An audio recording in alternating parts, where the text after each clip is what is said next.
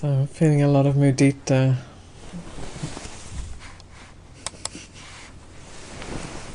Feeling a lot of mudita. Seeing those of you who are settled in the practice.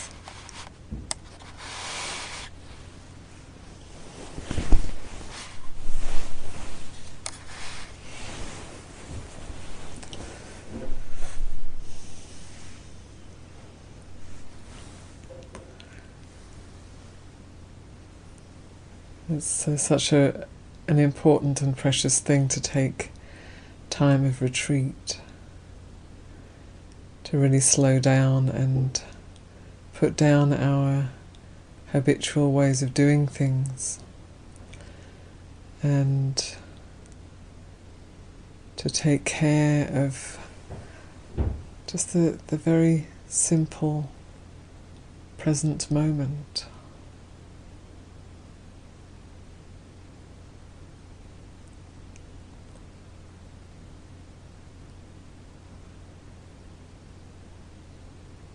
So the Buddha and all the awakened ones are continuously dwelling in the present.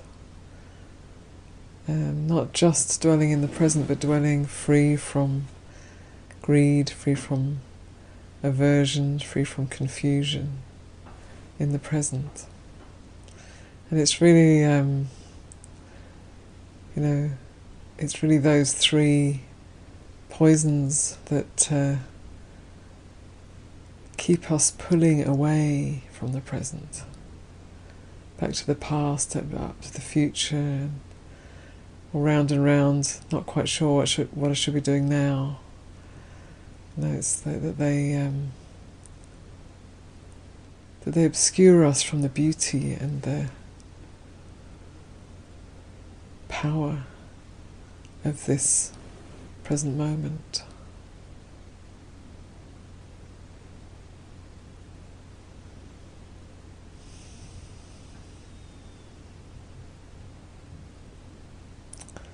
And some of you may have settled in deeply and uh, experienced a, a paradigm shift that can happen when we fully rest into the present. The mind can open, relax, settle.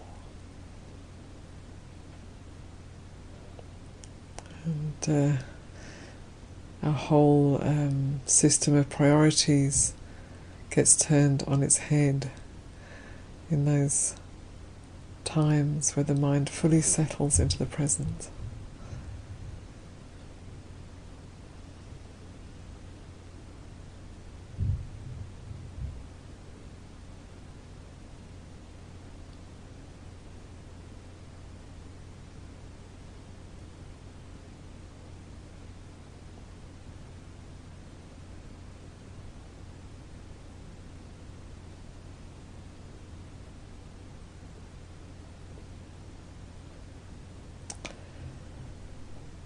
So it seems to me that it's um, a lot of the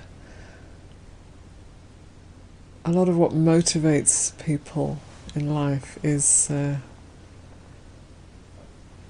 trying to get away from unpleasant feeling, feeling tone, and trying to get pleasant feeling tone. I think that's a lot of us get pushed around by those things a lot of the time. And uh, you know, as we continue in the practice and deepen in the practice, uh, we may experience uh, intensities of both of these, both pleasant and unpleasant feeling tone.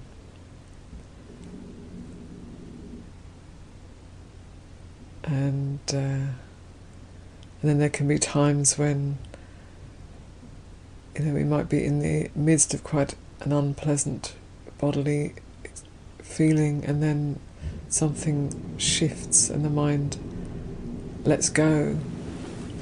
It's, it's no longer battling with that uh, feeling tone, and suddenly everything's okay, and the body no longer feels painful. So there can be those moments where we, and then it kind of makes us wonder a little bit, hmm, what is going on?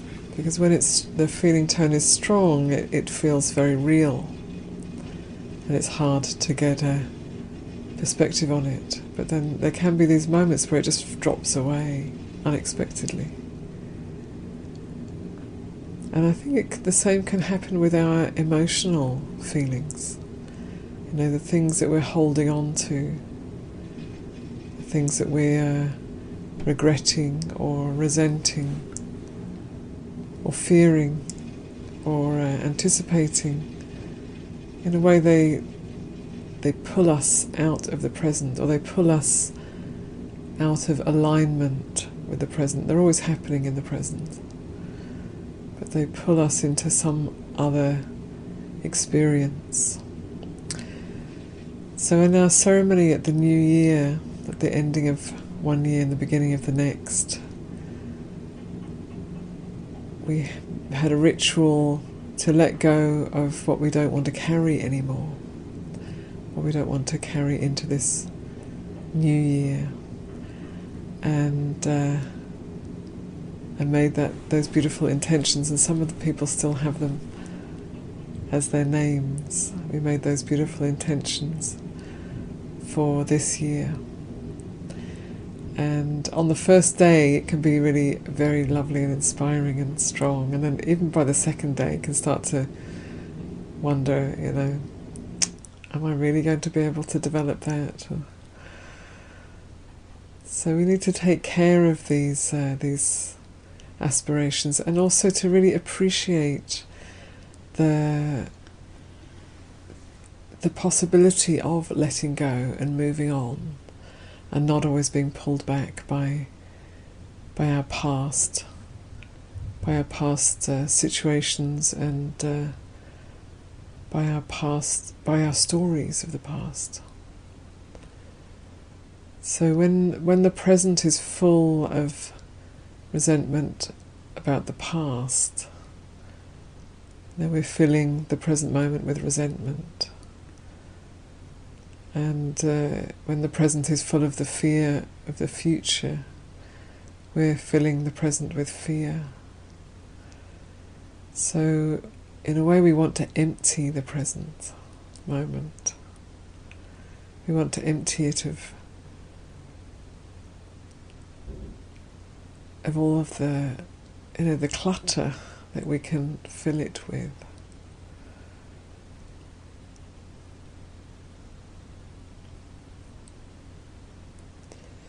So we might, uh, I think we've had such good training over the last couple of years, you know, to, to let go of a, of a dream of a perfect year.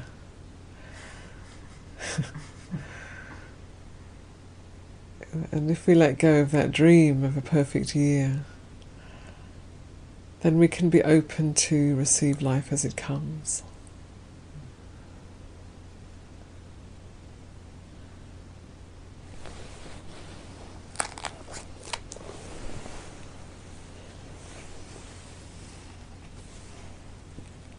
So there's a, a quote uh, from the Buddha, and it's um, it's connected with a Dhammapada verse. I'll read the verse first. Now, the good give up attachment for everything. Those with insight do not prattle uh, for sensual craving. Whether affected by happiness or by pain, the wise show neither elation or depression. And the quote at the end of this of this uh, the story that goes along with this verse is the Buddha saying, "It is the nature of the foolish to be full of sorrow and feel depressed when things go wrong, and to be full of happiness and feel elated when things go well." The wise, however, can withstand the ups and downs of life. The wise, however, can withstand the ups and downs of life. I kind of like that. So, you know, it's not that there are, it's sometimes in the sutras it sounds like there are foolish people and there are wise people. most of us have got a bit of a mix of foolish and wise in us. And uh, so we can just see, you know, when there's that longing for things to work out a certain way, that's the fool, the foolish part of us. That's, you know, that's uh, in our in our yearning. We're missing the good that's here, and we might even be missing the the lessons that we've been given in this life and the opportunities to transform old karma, to transform difficult karma. And uh, if we're always sorrowing for the past, you know, we have to let the the past rest.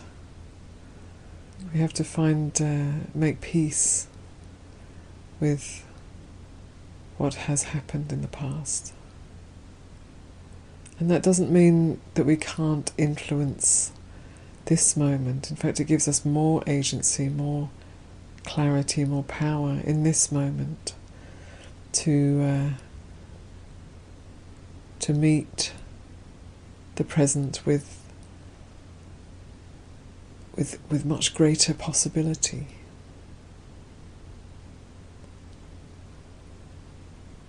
So sometimes we need help in letting go. Can't always do it on our own. And uh, there are many ways. It can be friendship, it can be talking things through, it can be therapy, it can be uh, group healing. It can be uh, you know, changing the way we do things, not uh, not being, not just following the same old patterns of behaviour. sometimes we we may have learnt to push it all down. So if we've learnt to do that, it's important to carefully unpack in a way that's still aligned with the path, where there's awareness, sati, and interest. And there's that context of anatta, not in a denial of self, but in understanding the self as a process. And the very investigation of this story of self is part of that process. So, if we can uh, touch into the wise part of us that has already endured so many ups and downs in life, and has not only um, survived, but has actually, you know, found skillful ways of living, has uh, come to the Dhamma, has an interest in in cultivation. So we can appreciate the tenacity and the creativity and the endurance sometimes of, of those uh, parts of us that is that have held the challenges, the difficult stuff through through many years. We can appreciate those parts of us and that in, you know, they've brought us to this teaching. We often come to the Dhamma through dukkha. It's often the, the, the door for many people who are not raised in Buddhist countries. Often the door to the Dhamma is dukkha. and, uh, and seeing the limitations of this. Uh, of the of the stories of of society actually so, uh, in our practice, if we if we're just meditating and having a nice little retreat, and then going back to trying to you know, squeeze the most out of our life and out of society, then we're kind of it's like we have well, it's like having a diamond and uh, and looking at it once a year and then sticking it in the bottom of the sock drawer. We don't really make the best of that precious gift. So we want to bring that diamond out and uh, look at its many facets and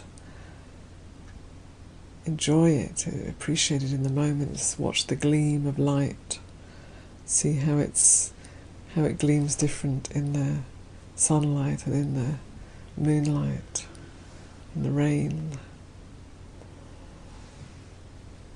So this practice is like a it's like a precious jewel that we've been given in our lives. It's rare to come by, believe it or not. Rare to really hear the Dhamma and in deeply in the heart. So, uh,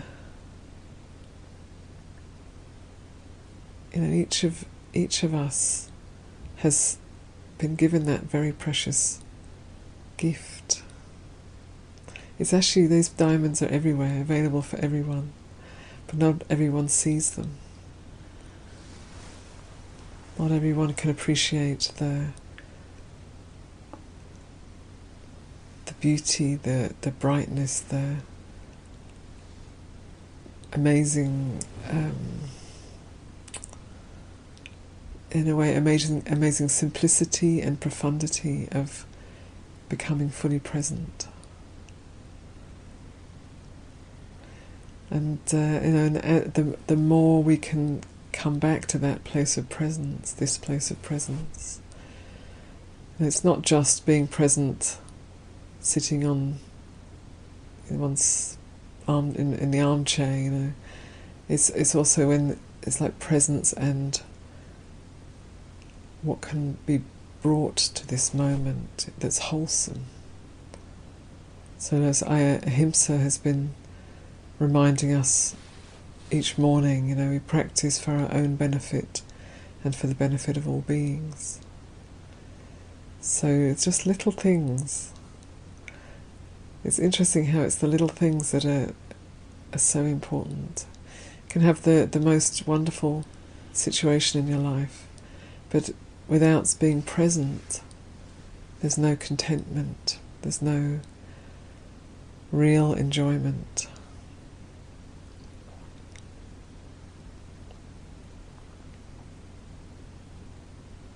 So those little little gestures of care, cooking with care, taking care of you know one's body, one's home, one's environment, one's relationships, and of course one's heart and mind. So so so important.